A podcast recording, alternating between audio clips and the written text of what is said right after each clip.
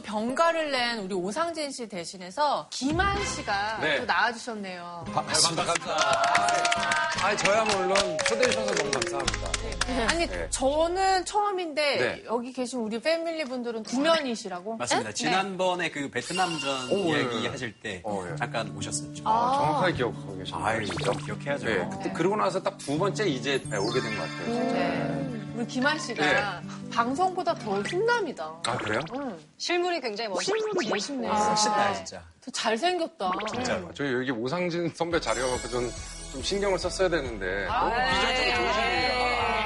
근데 앞을 좀 봐주시면. 네, 언니. 누나 좀 또.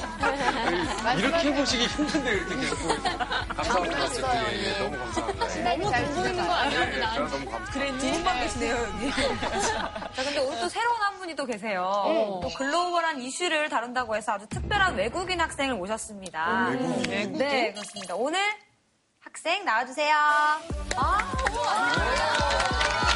크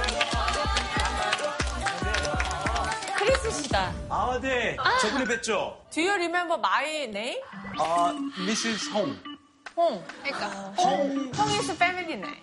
홍진. 영인가요, 경인가요?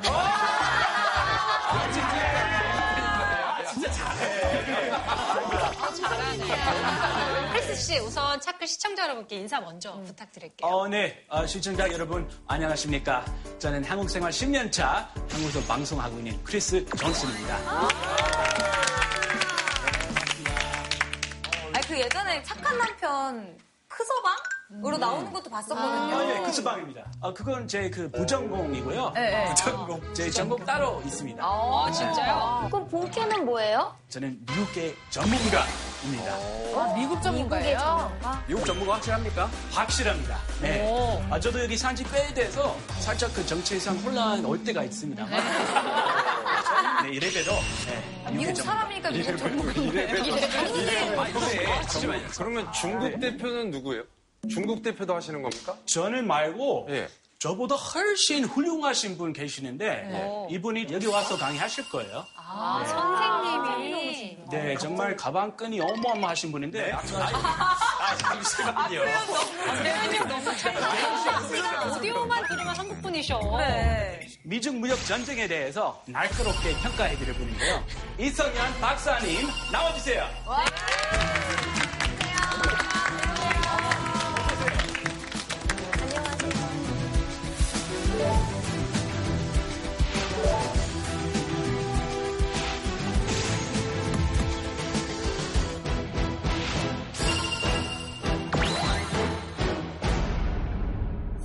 선생님, 저희가 대단한 이력을 가지고 계신 거를 얘기를 들었습니다. 미 하버드 석사시고요. 그 중국 칭화대 박사학위를 네, 받으셨고 미국과 그러니까 중국 이제 두 나라 전문가라고 저희가 볼 수 있는 거겠죠? 아, 그런 분이 오늘 예. 참석하셨나요? 아, 여기 계시네요. 혹시 그 중국 전문가시니까 여기서 친중으로 나오신 건가요? 제가 중국 센터장을 맡고 있으니까 사람들이 중국을 세계의 센터로 만드는 것이 역할입니까? 그러는데 저는 한국을 센터로 만드는 것이 예, 저의 역할로 생각하고 있습니다. 친중이 아니에요. 아, 그건 강의를 한번 들어보시면은 네, 되겠죠. 근데 저는 이렇게 미중 무역 전쟁 얘기 나올 때마다 참 굉장히 심란하거든요. 우리가 왜 이렇게 남의 나라 전쟁의 중간에 끼어서 이렇게 심란해져야 하는지 이 미국과 중국의 싸움에서 좀 벗어날 길은 없는 건지 저도 그랬으면 좋겠는데 네. 저는 미중 경쟁을 좀 심각하게 바라보고 있어요. 미국도 중요하고 중국도 중요하니까 한국은 미중 사이에서 선택을 하면 안 된다라고 그럽니다. 그랬으면 얼마나 좋아요. 문제는 미국과 중국이 벌써 한국한테 선택을 강요하게 된다는 거죠. 그래서 우리가 선택을 강요받을 때 어떻게 해야 될 것인지 그런 좀 고민을 해봤으면 좋겠습니다. 네, 그래서 선생님이 준비하신 오늘 차이나 클래스 강연 주제 공개해 주시죠.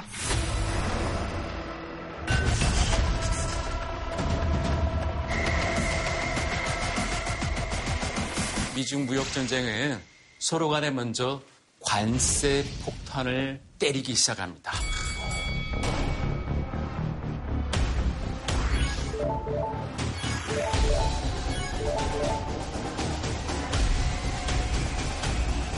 많은 사람들이 중국이 미국에다가 파는 상품이 더 많기 때문에 무역전쟁이 지속되면 중국이 손해를 볼 것이고 중국이 금방 손을 들 것이라고 많은 예측이 있었어요. 네네. 그러다가 올해 1월 15일 날 미국과 중국이 제1단계 무역 합의를 했는데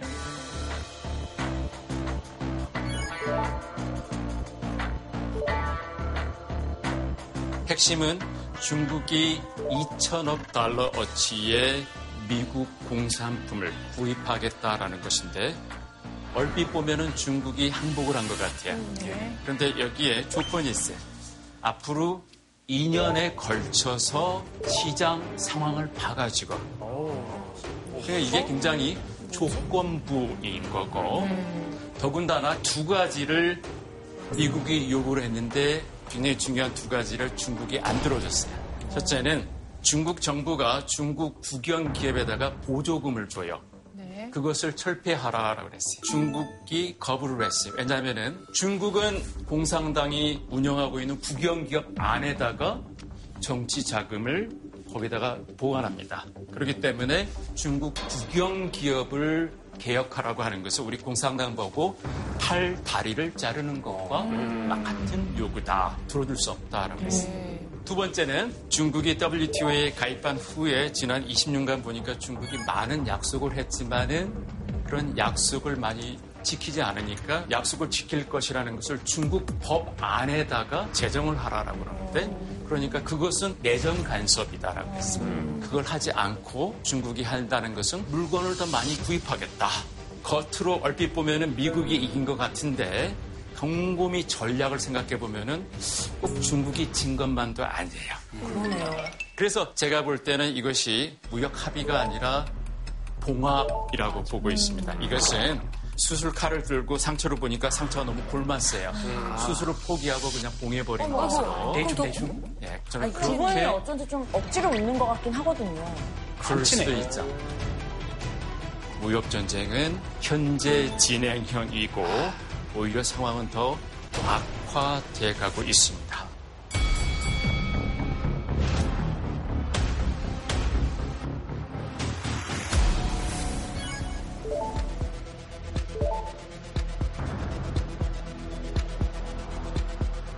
도널드 트럼프 미국 대통령이 코로나19 확산에 대한 중국의 책임을 거론하면서 중국과의 모든 관계를 끊을 수도 있다고 밝혔습니다. 중국 매체들이 이에 대한 거센 비난을 하고 있습니다.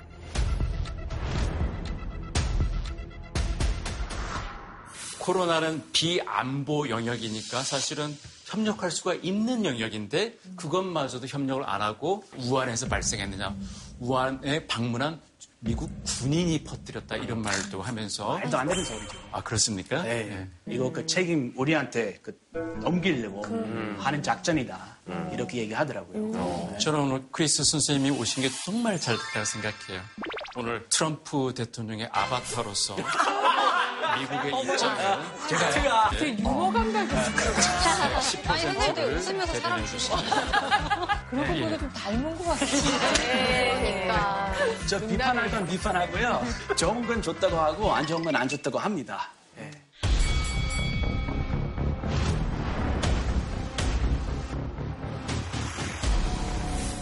일국 양제 원칙에 따라 일정한 자치권을 누리고 있는 홍콩에 대해 중국이 홍콩 국가보안법을 직접 제정하겠다는 방침을 밝혔습니다.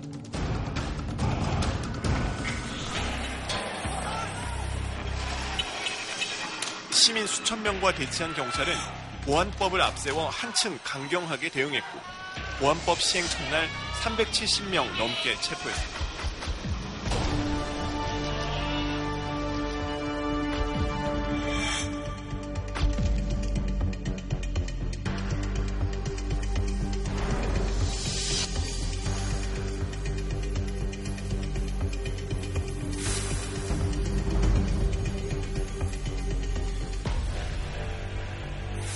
코로나 때문에 사실 중국의 이미지는 더 악화되고 있는 측면이 있는데 홍콩 문제를 건드리면 중국의 대외 이미지가 더 악화될 텐데 네. 왜 이러한 악수를 뒀느냐? 이미 바닥인데. 그러니까요. 더 떨어질 수. 사실은 홍콩 문제는 중국이 2003년도부터 계속 하려고 했어요. 근데 이 타이밍이 미국이 코로나로 인해서 사망자가 증가하고 있으면서 또 트럼프 국내 문제, 스캔들로 인해서 힘드니까 홍콩 문제를 지금 하더라도 미국이 별로 대응을 하지 못하겠구나라는 계산이 하나 있었고 미중 관계가 이미 바닥을 친 마당에 내가 예쁘게 보이려고 해도 점수를 따기는 틀렸기 때문에 내가 하고 싶었던 것을 지금 한 거였고 그것에서 끝이 아니라 홍콩 문제가 악화됐을 때 언론에서 가장 관심을 가졌던 것은 중국이 과연 인민해방군 군인을 투입할까 안 할까였습니다. 그런데 인민해방군이 평화스러운 시위에 투입된다 그러면은 외국 사람들의 이미지에는 바로 맨 먼저 떠오르는 것이 Tiananmen Square. 예.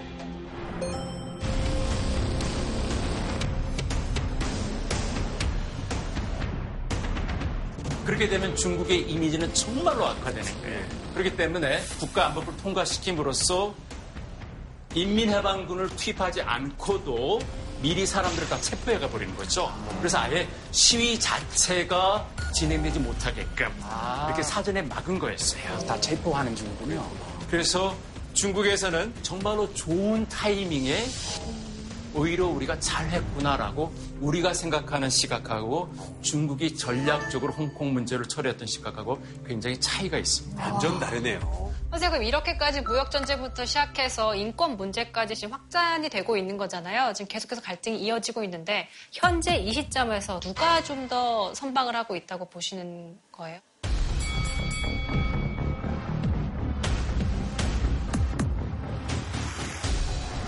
경제적인 측면에서 볼 때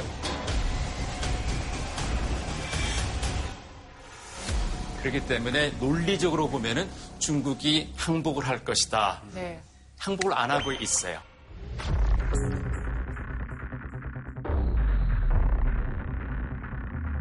(1972년에) 미국의 닉슨 대통령이 중국을 방문해 가지고 미국과 중국이 관계 개선했지 않습니까?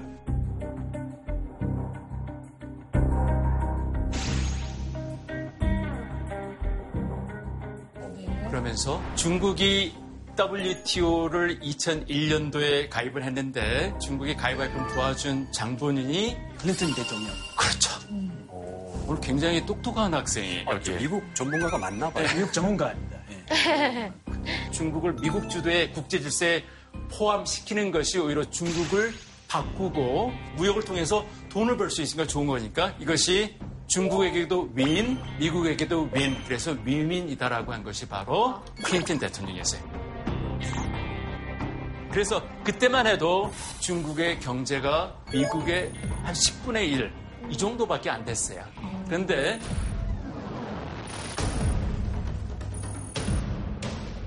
쭉 상승 곡선을 하고 있습니다. 너무 나빠르다.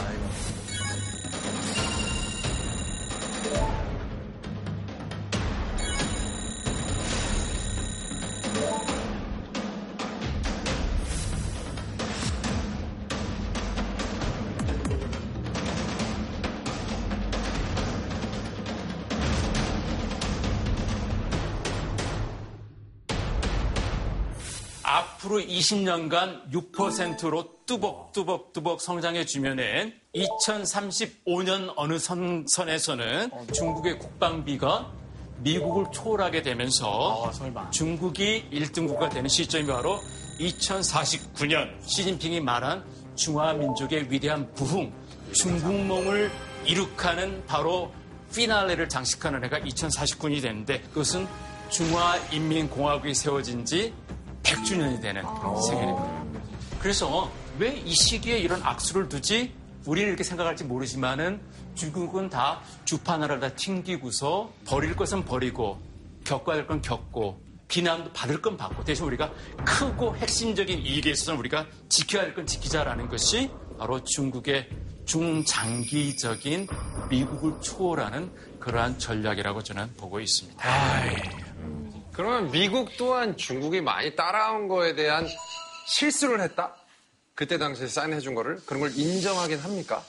미국이 원하였던 것은 이렇게 하면 중국이 삶의 quality가 증진되면서 서서히 민주를 원하고 언론 자유를 원하게 그런 욕구를 채워주기 위해서 국가가 자연스럽게 민주적인 개혁을 하게 되겠지라고 생각했는데 공산당은 그대로 있고 경제만 오히려 이제는 미국 위협이 컸다라는 것이 그러니까 우리가 실수했구나라는 이러한 말이 나오고 있습니다.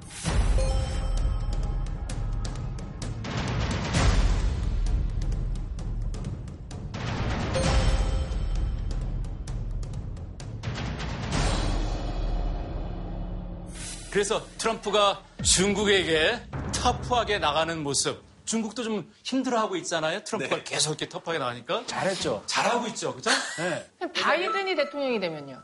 민주당의 바이든도 중국의 부상을 가만둬서는 안 된다. 여기에 대해서는 동의를 해요. 음. 동의하지 않는 것은 이 방법이 틀렸다는 거예요. 어. 방법이. 어, 어떻게요?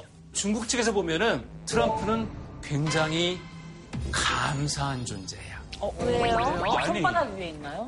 트럼프는 2017년 11월 달에 미국 대통령이 중국에 가면 꼭 꺼내야 되는 말이 몇 가지가 있는데 그 중에서도 중국의 인권 문제를 거론하는 것인데 트럼프는 미국 역사상 대통령 처음으로 중국에 가가지고 인권 문제를 전혀 거론하지 않았습니다. 중국이 이 사람 괜찮다.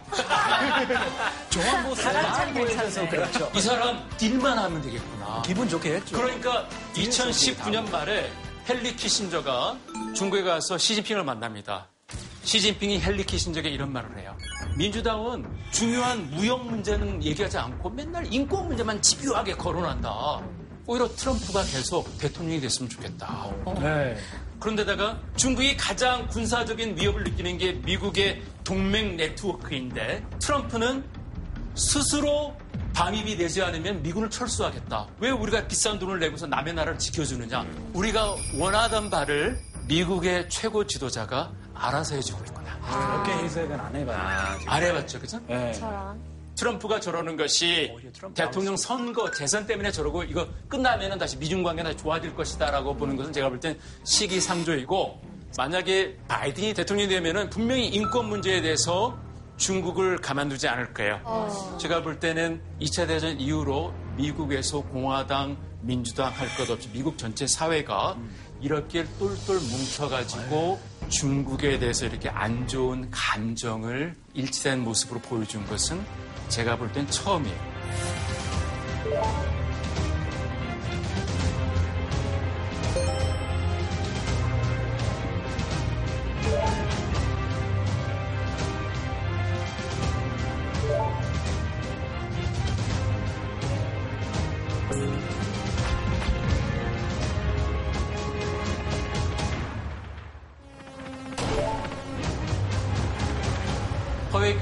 것은 미국 회사들과 심지어는 미국과 동맹인 국가들이 화웨이 5G를 선택하지 말라라는 것인데 만약에 화웨이를 하게 되면은 앞으로는 미국과 안보적인 정보 교환에 있어서도 제한이 있을 수 있다. 거기에 만약에 해킹을 당하게 되면 우리가 어떻게 민감한 정보를 교환할 수 있겠느냐. 이렇게 함으로써 유럽 국가, 나토 국가들에게 화해를 선택하지 말라고 그러고 있는데. 근데, 근데 중국 입장에서는 이런 말 들으면 기분 나쁘잖아요.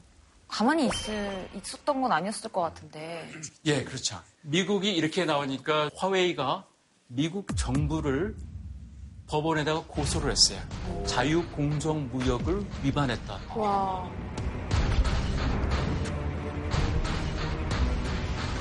화웨이는 다 계산이 있었으며 야, 어떤 계산? 계획이 있었어. 어떤 계획? 구성이 탄탄하다. 그 당시에 유럽에서는 아직 화해를 어떻게 반대할 건지 받아들일 것이냐 아직 결정이 안 나던 상황이었어요. 그러니까 화해는 세계에다 대고 여론전을 편 겁니다. 봐라, 미국이란 나라가 공정 자유무역을 안 하고 우리 화해를 시장에서 막아내고 있다. 이게 공평합니까? 라고 세계에다 대고 여론전을 피고 그리고 미국이 한 가지 실수를 한게 있어요. 아, 뭡니까? 독일 메르켈 총리의 핸드폰을 미국의 NSA가 도청을 했어요. 아, 맞아. 아~ 그랬어. 미국이 화해를 화웨이를 때리는 그 이유가 화웨이에 백도가 있고 화웨이가 스파이스를 한다고 그러는데 미국 자네는 깨끗한가? 이러는 거예요. 원래 자기들이 하나 주시니까 더 찔렸던 거 아닌가? 그건 잘 모르겠는데요.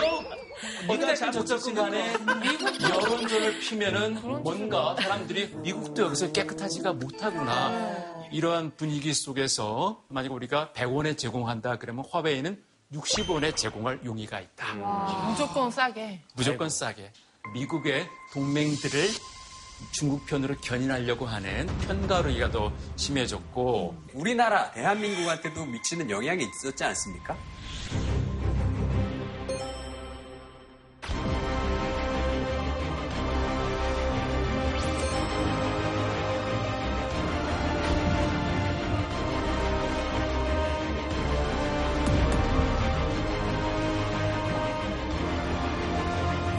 우리나라 는 어떤 선택을 했습니까? 정부의 입장은 이것은 개별 기업들이 자율적으로 선택할 문제입니다라고 입장을 정리했어요. 이것이 잘한 선택인 것 같아요. 미국 입장에서는 우리 동맹 국가인데 이럴 거야? 싶을 수 있을 것 같은데요? 그럴 수도 있어요. 금방 말씀하신 것처럼 한국은 미국의 동맹이에요. 네. 그래 놓고는 본인이 중립이다, 양쪽을 선택하지 않는다. 중립을 선택하는 그 자체가 미국 입장에서는 조금 고개를 갸우뚱하게 만든다는 것이죠. 근데 미국도 방위비는 방위비대로 올려받으면서 자꾸 동맹 타령을 하는데 그러게. 물론 이제 한국 전쟁 때 우리의 편이었고 도와준 건 분명히 있지만. 아, 그거 좀 깎아드려야 되는데, 그것도 별도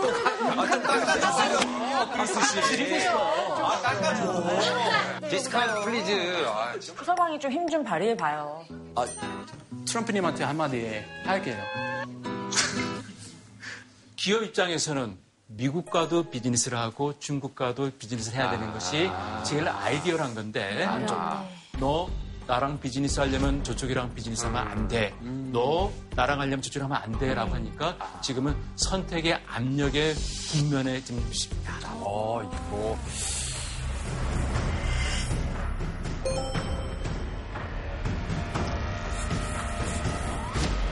화웨이의 본질은 화웨이의 기술이 아니라 미래를 둘러싼 패권을 누가 가져가느냐라는 패권 전쟁의 성격을 띠고 있는 것이고 헨리 키신저 같은 그런 전문가들도 지금 현재 우리가 닥쳐 있는 상황이 냉전의 초입 단계다라고 했어요.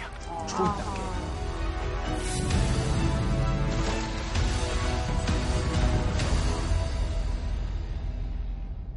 이것이 5월 20일 미국의 백악관이 발표한 대중국 전략 보고서입니다. 제가 볼 때는 이것이 제2차 냉전의 출발점이 되는 그런 엑스파일로 보고 있어요. 여기에 보면은 미국의 가치에 대한 도전이라는 장이 있어요. 즉, 중국이란 존재가 미국이란 국가가 유지해야 될 가치의 도전이 되고 있다. 그러면서 시진핑 국가 주석을 칭할 때 제너럴 세크레터리 시진핑이라고 했어요. 이것은 공산당 총석이라고. 그리고 시진핑이 굉장히 중요한 발언을 한 것이 있어요. 이것이 바로 비밀 발언이었어요. 자본주의는 궁극적으로 소멸할 것이고 사회주의는 궁극적으로 승리할 것이다. 뭐, 뭐예요? 무섭다. 아, 무서운 말. 이런 말이죠. 그런데 이것이 2013년도에 시진핑이 내부 비밀 회의에서 쓴 발언이었는데 이 발언이 공개가 전혀 안 되고 있다가 2019년, 즉 6년 후에야 공개됐어요. 그동안 미국은 몰랐다는 거죠. 딴 맘을 먹고 있었네요. 딴 마음을 품고 공산주의를 확장하려고 이렇게 야망을 꿈꾸고 있었구나라는 거죠. 그래서 체제 경쟁이 소련의 멸망으로 인해서 끝났다라고 생각을 했었는데 21세기의 사회주의를 구현하려고 하는 새로운 사람이 나타났구나. 그래서 굉장히 미국이 경각심을 품게 되는. 그래서 무역 전쟁이라는 것은 제도와 이념과 사상과 시스템이 다른 두 개의 국가가 궁극적으로는 패권 경쟁으로 나가고 있고 지금까지는 서로 무역을 하니까 나도 돈을 벌고 너도 돈을 버니까 서로 간에 경제적인 이익이 붙들어 놓았었는데 이제는 미중 관계를 지금까지 안정적으로 막아줬던 그런 안정제 그 뚝이 사실은 이번에 무너진 것이라고 저는 보고 있습니다. 아, 굉장히 심각한 상황이라는 거죠. 저는 심각하게 보고 있어요. 그런데 중요한 것은 IMF를 비롯해가지고 국제 많은 띵크탱크와 기관들이 만약에 미국과 중국의 신냉전이 벌어질 경우에 가장 어려움을 겪을 수 있는 나라가 바로 한국이다라고 했어요.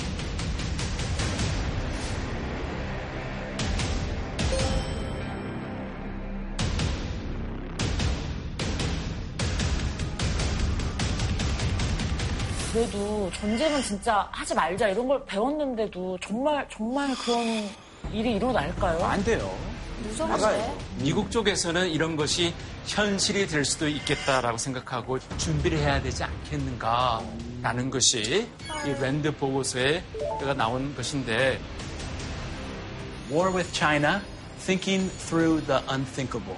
중국과의 전쟁, 상상할 수 없는 일을 생각해 보기. unthinkable, 진짜 상상할 수 없는 그런 일인데요. 상상하고 싶지가 않아요. 군사 전문가들이기 때문에 그 사람들이 만약에 전말로 전쟁이 일어나면 어떻게 벌어질까? 예. 시나리오가 굉장히 구체적입니다. 오.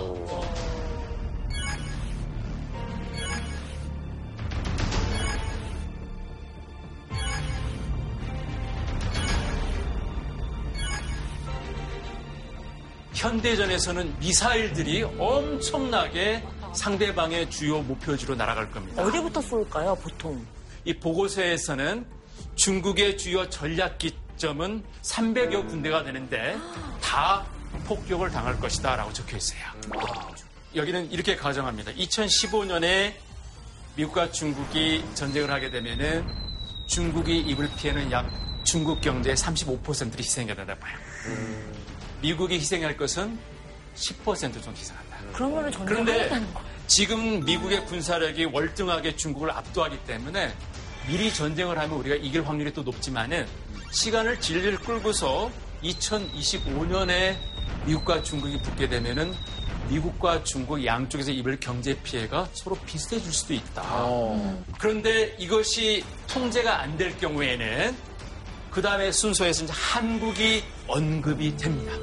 네, 돼요? 돼요. 한국이 왜 어떻게 뭐라고 뭐라고 돼요? 뭐라고. 통제가 안 될 경우에는 그 다음에 순서에서 이제 한반도가 나옵니다. 한반도는 70%가 산인 지역이에요. 거기서는 지상군이 투입된다고 나와 있어요. 아, 지상군이 투입되게 될 경우에는 양쪽에서 엄청난 인명살상이 나오겠고 이것이 안타까운 것이고. 근데 그러면 중국은 북한을 졸로 두고 미국은 남한을 졸로 둬서 조종하면서 싸우겠다 이런 시나리오인 거예요? 그것이 바로 한국 전쟁 1950년대 음. 시나리오였습니다. 근데 이게 또, 또 반복된다는 거예요? 하지만 열전이니까 네. 상대를 때릴 테니까 이번엔 약간 양상이 다를 수 있다는 보고서 아니에요? 아, 너무 화가 나요. 아니, 정말. 안 열어줄 수 있는 거 아니에요? 근데 사실은 저런 보고서를 중국의 지도자들도 보고 미국의 지도자들도 봐서 이렇게 둘 다 피해가 나니까 전쟁을 하지 말자라는 식으로 이제 이어지면 좋겠는데 확실한 거는 트럼프는 보여주면 안 될 것 같습니다. 받겠죠. 트럼프는 아, 저런 거 보면은 아, 우리가 먼저 해야 되는구나. 아, 맞아. 설마 그런 미친 짓 하겠어요. 아, 그렇기 때문에 이 보고서는 중국의 지도자들도 이러한 전쟁의 위험성을 인식하고 우리 미국과 중국이 소통을 해야 된다라고 결론이 나오고 있어요. 무섭다. 근데 이 시나리오를 2016년부터 생각하고 썼다는 거네요. 아, 저기서 그렇죠. 예. 아. 근데 이걸 어쨌든 미국 정부든 중국 정부든 알고 있다고 쳤을 때 우리는 과연 우리 정부는 이런 위험성에 대해서 인식을 하고 준비를 하고 있는가가 사실 가장 음. 중요한 얘기거든요. 음, 맞아, 너무 무서워요. 사실은 10년 전부터 이런 조짐이 벌어지기 시작했었는데 한국은 조금 이런 것을 깨닫는 것이 늦었다라는 것이죠.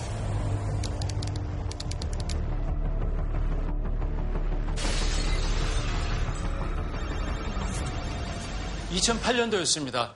2008년도에 무슨 일이 벌어졌죠? 베이징 올림픽. 모기지론. 예, 그렇죠. 그게 다 함께 일어난 거예요. 아.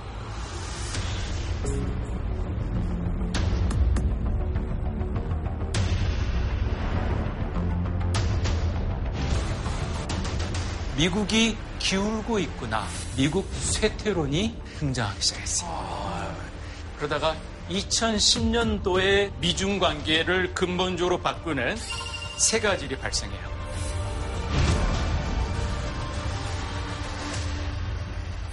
중국이 일본을 제치고서 세계 제2위의 경제 대국이 된 때가 바로 2010년도였어요. 음. 세계 제2위면은 누구만 남은 거죠? 미국. 미국이요. 딱 1등 미국만 남은 거예요. 음. 어, 분위기가 심상치 않을 어. 어.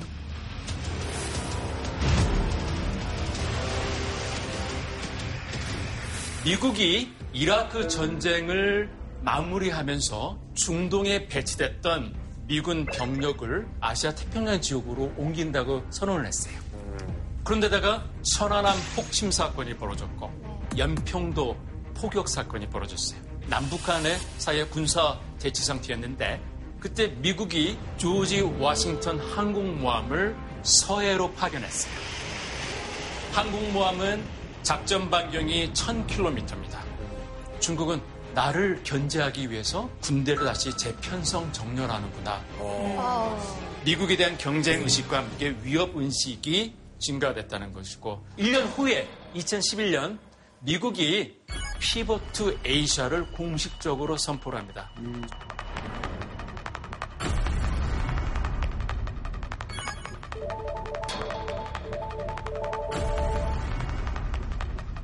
중국이 우려했던 사항을 미국이 공식화한 거예요. 그러니까 맞다. 내 생각이 맞네. 미국이 이제 우리를 가만두지 않겠다라는 거구나. 그래서 그것을 막아보려고 2013년도에 시진핑이 오바마하고 마주왔습니다. 그때 신문을 보면은 시진핑과 오바마가 넥타이를 풀고서 갈등과 협력 모든 사항을 다 논의했다라고 돼 있어요. 실상은 그렇지가 않았다는 거죠. 그때 시진핑이 제시했던 것은 태평양을 절반씩 나눠가지고 미국 쪽 태평양은 미국이 관리하고 네. 우리 아시아 쪽 서태평양 우리 중국이 관리하겠다. 태평양 분할론을 어? 시진핑이 제시를 했습니다. 에? 원래 태평양은 세계 패권은 미국이 관리하고 있었는데 그 패권을 철반씩 나눠서 양보해가지고 중국에게 주라는 거 아니에요. 미국이 그걸 거부를 한 거고. 어... 근데 일단은 상황 파악을 제대로 못하고 있었던 것 같아요, 우리나라가. 세계 회담 이런 식으로 낙관적으로 좀 평가를 했잖아요. 근데 선생님 말씀 드리면 그건 아니잖아요.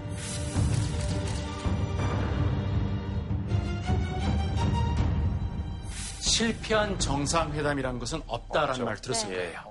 양국의 정상들이 만나가지고 성과가 없다라고 하면은 국내 정치적인 비판을 받을 수 있으니까 아. 항상 미리 사전에 두유를 해가지고 먼저 동의를 해요. 네. 그때 미리 사전에 동의를 딱 입을 맞춰놓은 거예요. 네.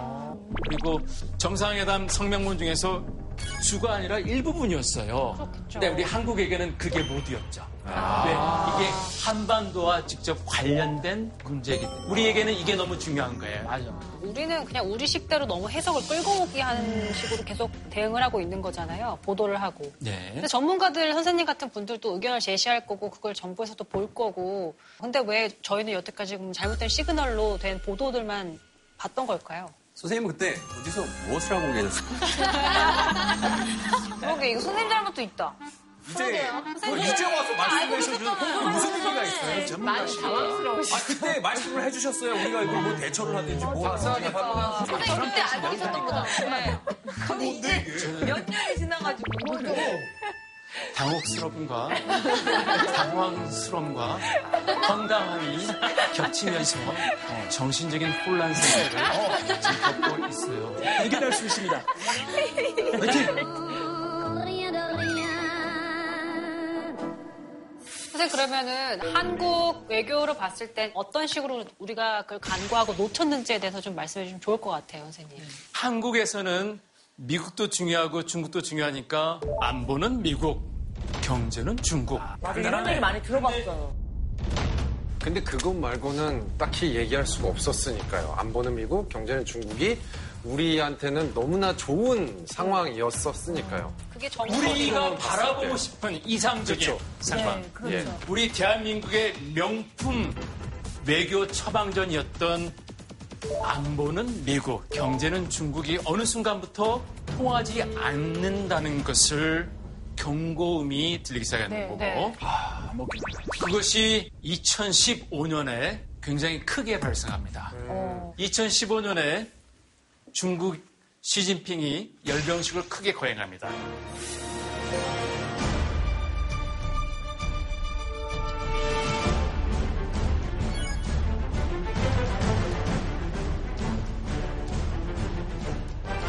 미국과 미국의 동맹국들은 한 명도 정상들이 가지 않았어요. 네, 한 명도 안 갔다고요? 한 명도 안 했어요. 하급 관리라든지 베이징에 있는 대사관 관리들은 참석을 했어요.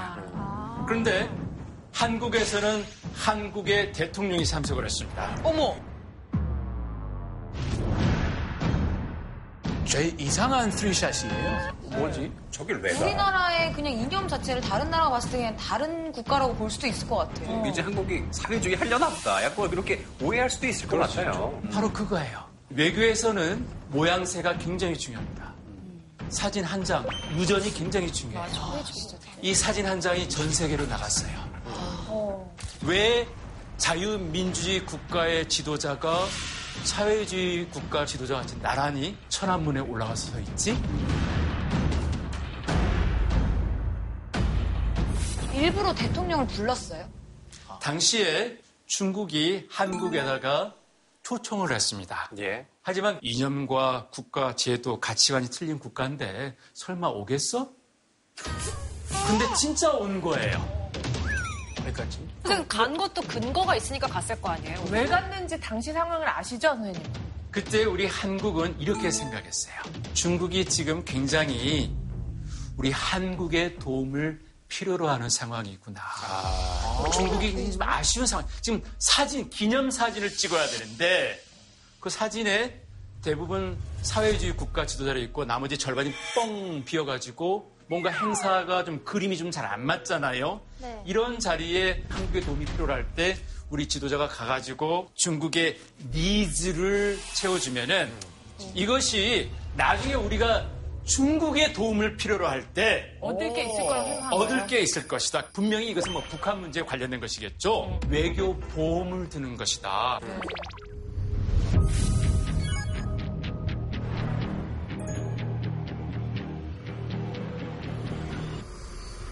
그런데 2015년에 우리 대한민국 지도자는 천안문 막루의 저 중간에 시진핑 옆에 서고 북한의 특사는 저 구석에 섰거든요. 아, 기억나요. 드디어 중국이 남북한 사이에서 한국을 선택했구나. 우리가 볼 때는 굉장히 뭐 외교적인 승리? 이렇게 보이는 거야. 그때 언론 보도도 되게 긍정적으로 많이 나왔던 것 같아요. 맞습니다. 당시에는 우리가 굉장히 외교를 잘한 줄 알았어요. 맞아요. 그렇게 생각을 했었는데 이것이 한국의 우방 자유민주주의 진영으로부터 굉장한 오해를 사게 됩니다. 해요. 네. 한국이란 나라는 어떤 국가인가라는 한국이 어떤 국가의 정체성 문제에 퀘스천 마크가 거기에 박기 시작해요. 그렇죠. 그리고 나서 한 달 뒤에 미국의 오바마 대통령이랑 또 정상회담을 하게 됩니다. 그때 그 정상회담을 수행했던 많은 한국의 관리들이 천안문 막루에 올랐던 것을 설명하는데 그 오해를 푸는데 우리가 사회주의에 동조하거나 사회주의 편을 든 건 아니었습니다. 설명을 해줘야 되겠고 정상회담을 갖고 이렇게 프레스 컨퍼런스를 하게 됩니다. 음. 네. 오바마 미국 대통령이 한국을 압박하는 발언을 합니다. We want China to abide by international norms and rules. Where they fail to do so, uh, we expect the Republic of Korea to speak out on that. 남중국해 등 미국과 중국 간의 갈등을 빚는 문제에서 한국이 입장을 분명히 밝힐 것을 요구한 겁니다. 이런 갑작스러운 질문은 서로 어떻게 보면 외교 결례일 수도 있는데 그런 것을 감수하면서도 미국의 동맹으로서 한국의 취해야 될 행동에 대해서 시그널을 공개적인 자리에서 중계되고 그걸 우리에게 이제 압력일 수도 있고 아까 제가 말씀드렸던 랜드 보고서에 미국과 중국이 전쟁을 하게 될 경우에 일본은 우리 편을 들 것이다 라고 했어요. 그런데 한국은 거의 확실하게 미국을 도와서 중국과 싸우지 않을 것이다 라고 한국을 제끼는 거예요. 아. 신뢰성을 의심받기 시작하는 그런 단계로 들어서는 거죠. 그렇게 밑단 동맹국인데. 그러면 이제 이러한 외교 보험을 들면 그 보험 효과, 우리가 보험을 꺼냈어야 되잖아요. 그죠? 북한이 제4차 핵실험을 하게 됩니다. 예. 드디어 우리가 이제 보험을 꺼냈어요. 당시에 우리 박근혜 대통령이 북한 핵실험을 한 날 미국 대통령이랑 전화 통화를 합니다. 그리고 나서는 일본 지도자하고 전화 통화를 합니다. 자, 드디어 이제 시진핑 주석이랑 전화 통화를 하겠구나. 음. 전화 신호가 가야 띠르릉 띠르릉 상대방이 안 받아요. 아. 한달 후에 한달 후에요? 응?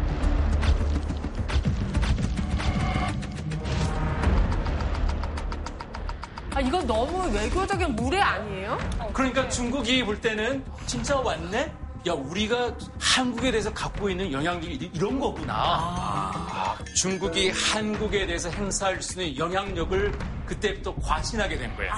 한국은 우리가 좀 집요하게 하지 말라 혹은 하라라고 그러면은 결국 우리 말을 존중해서 들어주는구나. 아이고. 대신 한국이 우리의 도움을 필요로 할 때 우리는 강대국이니까 우리가 꼭 한국이 부탁을 들어줄 필요는 없다라는 이러한 한중 관계의 비대칭 관계가 심화되기 시작했다는 것이죠.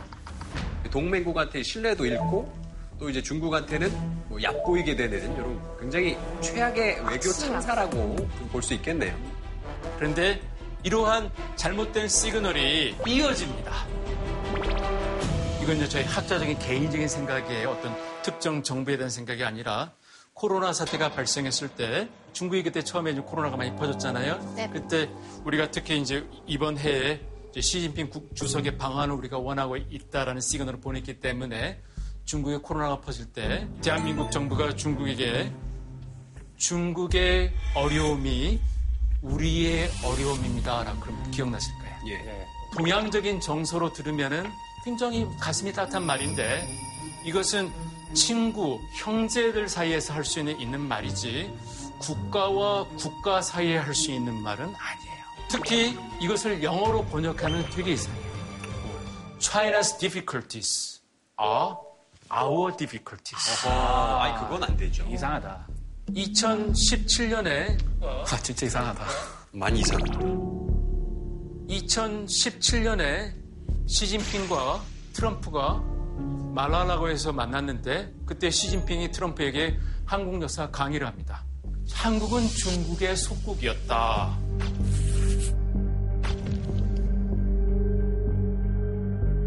근데 얼마 후에 한국의 지도자가 중국의 아픔이 어려움이 우리의 아픔이다 그러면 어 맞네 이렇게 되는 거예요. 아, 하나네.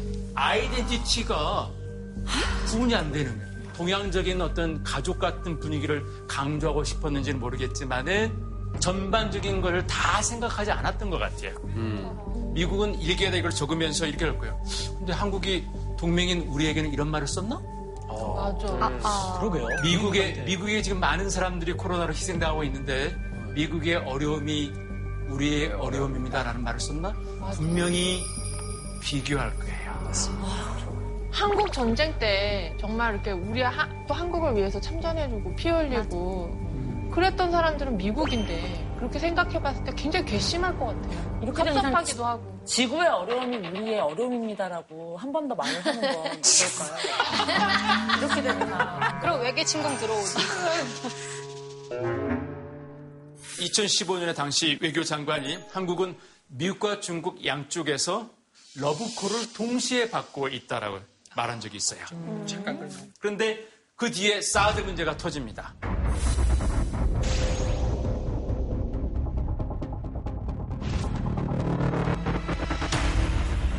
한국이 미국과 중국 양쪽으로부터 러브콜을 동시에 받고 있다면 한국이 사드를 배치하려고 하는 모습이 보이면 중국 쪽에서는 뭔가 한국에게 사드를 배치하지 않을 때 한국이 받을 수 있는 훨씬 더 큰 경제적인 이익 혹은 북한 문제에 있어서 중국이 또 협력하는 모습 그러한 손길을 해야 되는데 오히려 중국은 한국에 대해서 보복을 하게 됩니다.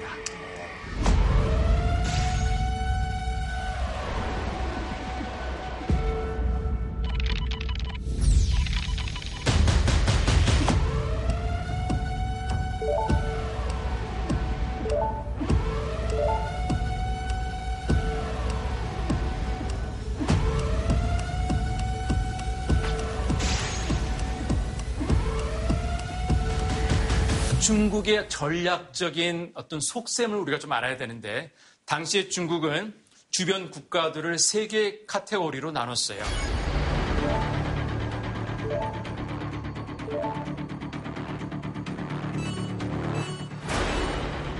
그때 이미 미국 아니면 중국 편에 서기 시작하는 초기 단계였어요. 그럴 때 시범 케이스로 누군가를 따끔하게 삼으면은 미중 사이에서 줄타기를 하려는 국가들의 따끔한 경고가 되겠구나. 이러한 전략적인 생각을 하고 있을 때 하필 그때 한국이 걸린 거예요. 때가 안 맞았다. 잘못 걸렸네. 그러니까 줄타기 자체가 문제인 거예요, 선생님 보시기에. 아니면 줄타기를 잘하면 가능할 수 있는 방법도 있었나요? 아니면 어차피 우리는 맞을 운명이었나요? 채찍 잘라버릴 수 없나요? 그럴지도 몰라. 국가 전략이라는 것은 타임이 굉장히 중요한데 타임이 문제였고 또 한 가지는 이러한 중국 내부의 어떤 전략적인 생각의 흐름을 생각하고 있었느냐 이런 거죠. 우리가 그때 사드를 배치할까 말까를 2년을 끌었어요. 그러면서 미국한테 사드를 배치하라고 요청받지도 않고 협의한 것도 없고 결정한 것도 없다. 이게 공식적인 입장이었어요. 그랬다가 당시에 국무총리가 중국 베이징을 방문하게 됩니다. 시진핑이 당연히 사드에 대해 물어보겠죠. 어떻게 됐습니까?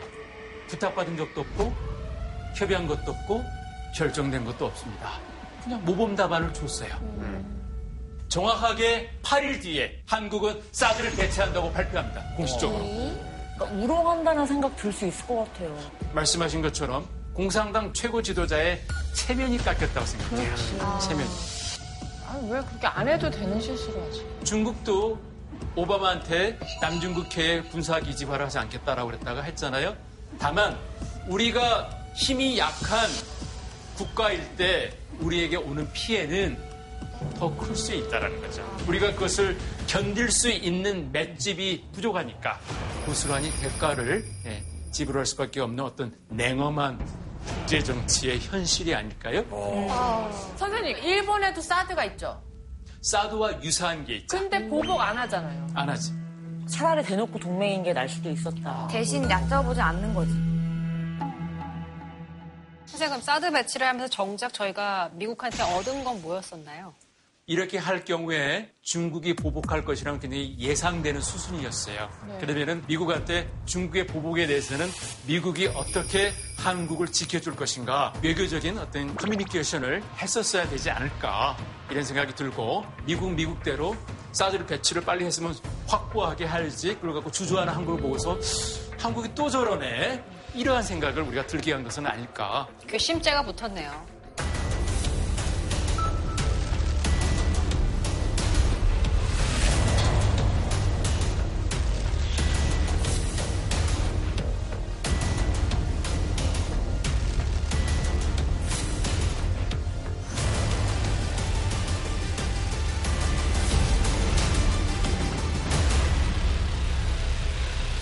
지금까지는 우리 한국이 미중 사이에서 두리뭉실한 전략적인 모호성을 취하고 있었는데 중국하고 미국도 가만히 있는 게 아니라 이제는 한국한테 입장 표명을 밝히라고 요구하기 시작했던 그 대표적인 것이 EPN이라고 경제 번영 네트워크입니다.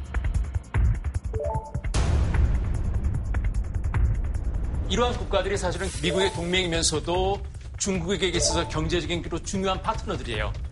그런데 여기에 들어가면은 당연히 화웨이도 우리가 반대해야 돼요. 1대1로 해도 들어가면 안 돼요. 이러한 국가들이 중국과 경제적인 파트너십을 끊으면은 중국의 경제 성장도 타격을 받을 수밖에 없습니다. 이것이 바로 미국의 전략인데 그 안에 한국도 들어와라. 너는 동맹이지 않느냐. 이런 거예요.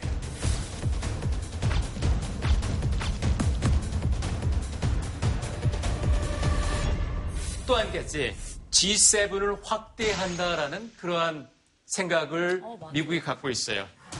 G7이 서방 발달한 선진국 7개 국가인데 여기 안에 들어와라. 사실 이런 국가들이 거의 뭐 세계 경제 선두권을 다, 다투고 있는 나라고 굉장히 중요한 국가들입니다. 여기 안에 들어와라 그러면 한국은 선진국 클럽 멤버십을 갖게 되는 것인데 진작 넣었어야죠 한국을. 한국은 약간 콜한 상태 아닌가요? 그런데 한국, 러시아, 호주, 인도 이런 국가들은 미국의 인도 태평양 전략의 중요한 국가들입니다. 그러니까 미국이 이렇게 초청장을 보내니까 한국 언론에서 만약에 우리 한국이 G7에 들어가게 되면은 누가 기분이 나쁠 것이다? 중국. 중국이 기분 나빠할 것이다. 왜냐면 우리 굶어 죽어 중국 없으면. 바로 저런 사고 방식이에요. 네, 사드 보복에 있어서 굶어 죽는 되게 작게 얘기했는데. 그 말씀을 잘해 주셨다는 뜻이에요. 틀린 말은 아니라서. 되게 작게 얘기했는데. 틀린 말은 아닙니다. 중국은 사드 보복에 대해서 한국에 대해서 성공했다고 생각해요. 고통의 트라우마를 인식시켰다. 한국이 중국에 반하는 결정과 외교 정책을 할 때에 사드 때 지독하게 당했던 경제 보복 트라우마가 있기 때문에 한국이 움찔할 것이다. 이런 것이 바로 우리의 외교적인 행동과 결단을 억제하는 이런 심리적인 기제가 된다는 것이죠. 사드 보복의 효과다라고 중국은 보고 있습니다. 지금 최근에 중국이 한알령을 좀 해제할 것 같은 그런 느낌의 기사들도 많이 나오고 있고 여행 상품도 또 나오고 있다는 뉴스를 봤거든요. 그래서 좀 반가워하는 사람들이 많은데 거보세요. 중국이 얼마만큼 전략적인 국가입니까? G7 얘기가 나오고 있고 EPN이 나오고 있으니까 갑자기 또 당근을 주는 거예요. 똑같이 당근을 우리, 우리, 우리 여기에 막 맞춰서 막 춤추고 막 그러면 안 될 것 같아요. 그런데 우리가 현실로 봐야 되는 것은 어떤 분들은 그럼 우리가 중국의 경제 의존도를 낮추면 되겠네. 그러니까 동남아시아로 가자, 인도로 가자 그러는데 현실적으로 특히 이런 이런 대화를 기업분들, 기업에 계신 분들하고 얘기해 보면 그분들에게 이것은 굉장히 절실한 문제예요.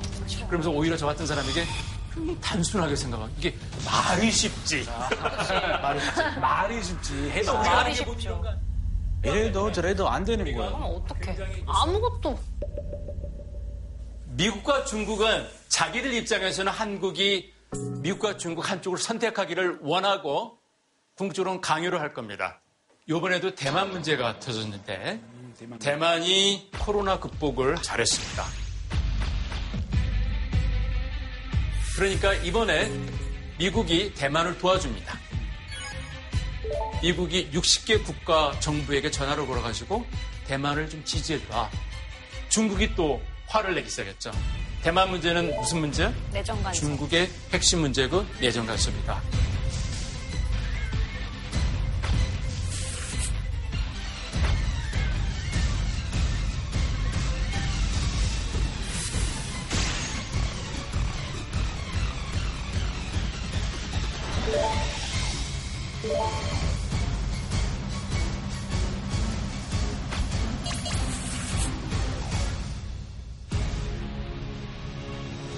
선생님, 그러면 다른 나라들은 입장을 좀 분명히 했어요?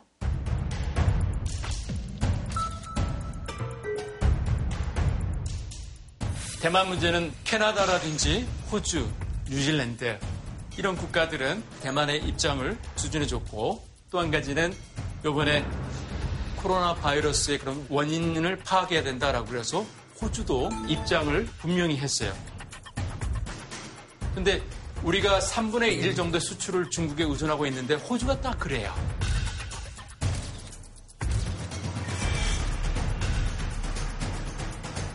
그 호주는 조금 머리가 부족해가지고 전략적인 모성을 취하지 않았을까. 캐나다 화웨이 문제 때문에 미국 편을 들었다고 그래가지고 중국 정부가 괘씸죄를 적용해가지고 캐나다 시민 두 명을 지금까지 중국 감옥에 지금 구속하게 놓고 있습니다. 맞아. 그러면은 좀 캐나다가 추세에 몰린 상황인데 홍콩 문제에 있어서 국가보안부를 통과시키면 안 됩니다라고 했습니다.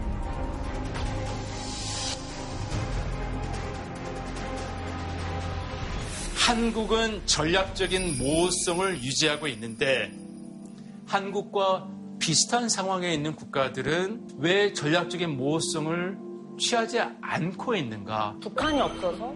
중요한 질문입니다. 어떤 분들이 이래요. 북한 문제에 있어서 우리는 중국의 도움이 필요하기 때문에 중국을 불필요하게 자극해서는 안 된다 이런 것이 있어요. 그런데 제가 볼 때는 바로 그것까지도 중국이 전략적으로 꿰뚫어 보고 있는 것이고 아이고 나쁘다. 중국의 전략적인 입장에서 볼 때는 북핵 문제를 지금 해결하지 않는 게 특히 미국과의 갈등이 심화되고 있는 상황에서 한국이 한국 주도로 통일이 되면은 한반도에 있어서 미국의 영향력이 또 중국에 불리하게 돌아가는 상황이 연출되겠죠. 그런 것을 중국도 모르는 것이 아닌데 우리가 너무 일방적으로 중국에 어떤 희망을 품고 있는 것이 아닌지 고민을 적어도 해봐야 되지 않을까. 외교 진짜 어렵다. 진짜. 정말 머리 아플 정도로.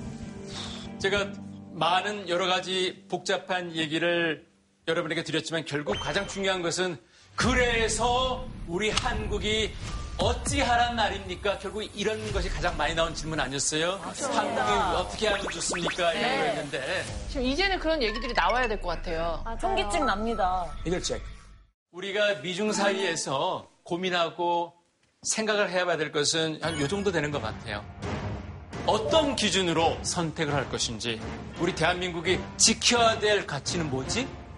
그리고 한국의 원칙을 지킬 수 있는 그러한 국력과 뚝심과 맷집이 있는가? 또 한 가지는 단기적으로 우리에게 유리하다고 생각하는 것이 있는데 이것이 중장기적으로도 유리할 것인가. 어떻게 보면 호주라든지 캐나다가 지금 중국한테 얻어 터지면서도 저렇게 자기의 입장, 자기의 원칙을 지키는 것은 단기적인 손실을 감수하더라도 장기적으로 국가가 추구하는 어떤 가치를 후대에게 물려주고자 하는 이런 거 아닐까요? 그 선택을 할 때 선생님이 생각하기엔 가장 우선으로 고려해야 될 가치가 뭐라고 생각하세요? 가장 최우선의 가치요. 국가가 가장 기본적으로 추구해야 될 가치와 방향을 적어놓은 것이 헌법입니다. 헌법에는 자유 민주주의 국가라고 나와 있어요. 한국은 또한 인권을 존중한다고 되어 있어요. 이것보다 더 명쾌한 정답이 없는 것 같아요. 절대 우리가 포기해서는 안 될 그런 가치관이 바로 헌법이라고 보고 있고 이렇게 말하면 중국이 기분 나빠할까요? 명분이 있으니까 확실한 명분을 하면은 그래도 그런 걸 이해할 수 있어야지 그럼요. 개인의 나라 아닌가요? 중국은 명분을 굉장히 중요시하는 국가예요. 그래서 내가 너를 싫어하지 않고 우리가 되도록이면 좋은 친구가 되고 싶다. 하지만 우리는 이러이러한 원칙을 갖고 있는 나라야 라고 분명히 밝혀주면은 중국은 나름대로 그것을 이해해 줄 수 있는 국가입니다. 존중해줘요? 싱가포르가 이런 경우예요. 중국이 아세안 국가들과 관계를 개선하면서 하나하나 국가들과 수교를 하십니다. 싱가포르는 중국에게 미리 말합니다. 우리는 중국이랑 수교할 용의가 있다. 하지만 국민의 다수가 화교이기 때문에 공산주의 그런 영향을 받을 수가 있기 때문에 중국이 다른 동남아 국가들과 수교를 한 결과를 보고 우리 국가를 공산화시키지 않는구나 안심을 하게 되면 그때 우리가 수교를 하겠다. 그렇게 한 게 싱가포르예요. 중국은 그것을 존중해줬고. 근데 중요한 것은 그 원칙을 처음부터 일관성을 보이면서 왔다 갔다 하지 않았다는 거죠.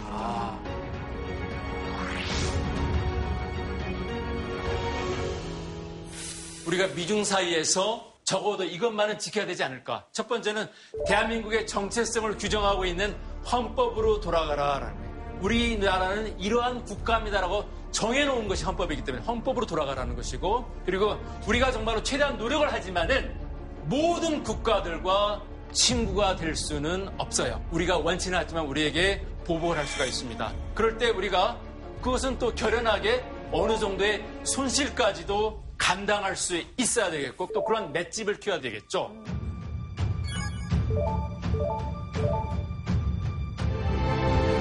맷집을 어떻게 하려면 좋을까 뭐 이런 고민은 드는데 요즘 K-팝 너무 대세잖아요. BTS나 K 컬처, K 음, 맞아. 문화 그런 맷집을 조금 더 키우면은 우리도 어느 정도 이렇게 견뎌낼 수 있지 이- 않을까 싶어요. 이런 코로나 사태에서 백신 개발 나와주면 끝나는 좋죠. 거거든요. 예, 이런 것도 참 큰 도움이 되지 않을까 싶어요. 그죠? 맞아요. 네. 좀 다른 생각도 해봤어요. 미국과 중국 사이에서 어느 한쪽을 선택해야 하- 한, 한다. 이런 틀에서 벗어나서 나 그냥 누구 편도 안 할래. 약간 이래서 세계의 아웃사이더가 되는 거예요. 네? 그래서 지치지 않아. 막 그 강대국들 사이에서 너무 지쳐. 정치 그만 보고 싶어. 차라리 독일 이런 쪽 어때요? 독일? 우리랑 좀 분담의 아픔도 서로 알기도 하고 우리도 좀 우호적이기도 하고 독일은 또 유럽에 세니까 음. 같이 그 여러 가지 지금 하신 방안이- 말씀이 네. 제가 볼 때는 어, 건설적인 게 9.11이 터졌을 때 미국은 2년에 걸쳐서 9.11을 분석하고 리뷰하는 보고서를 씁니다. 그 보고서의 결론이 뭔 줄 알았어요? 어떻게 우리 미국이 이런 공격을 당할 수도 있다라는 것을 상상해 볼 수가 없었지?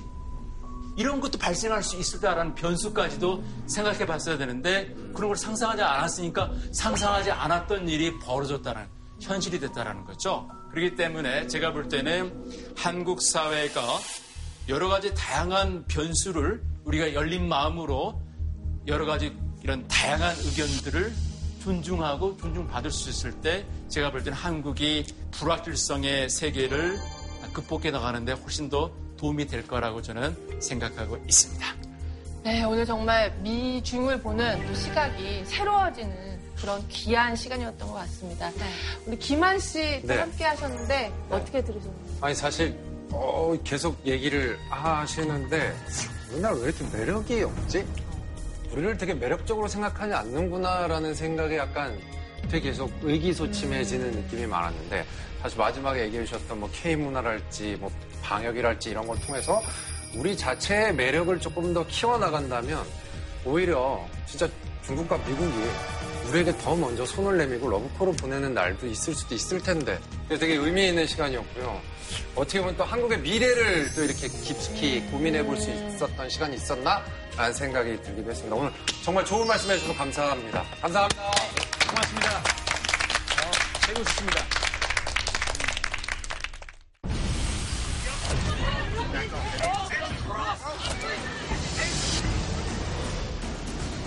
왜 이렇게 백인들은 저럴까? 시민들을 보호해줘야 할 경찰이 그런 행동을 했다는 것 자체가 선망의 대상이었던 미국의 이제 어두운 면을 보여주는 개인적인 차원에서의 인종차별이 아니라 제도적인 차별에 대한 이해가 필요하다. 추적 헌법을 통해 갖고 노예제를 폐지를 했는데 유죄 판결을 받은 사람들은 예외다. 죄를 하나 만들어가지고 범죄자로 만들면 되잖아요. 투표를 방해하기 위한 온갖 법들이 생깁니다. 미국 헌법을 주고서는 해석해봐라. 할아버지가 투표한 적이 있다라는 것을 증명하면 그 사람에겐 투표권을 준다는 거. 할아버지 세대면 다 노예였는데 아 진짜 너무 더럽고 치사해 진짜 지금도 일어나고 있다고 하더라고요. 다시 이제 흑인에 대한 제도적인 차별이 부활을 한 거예요.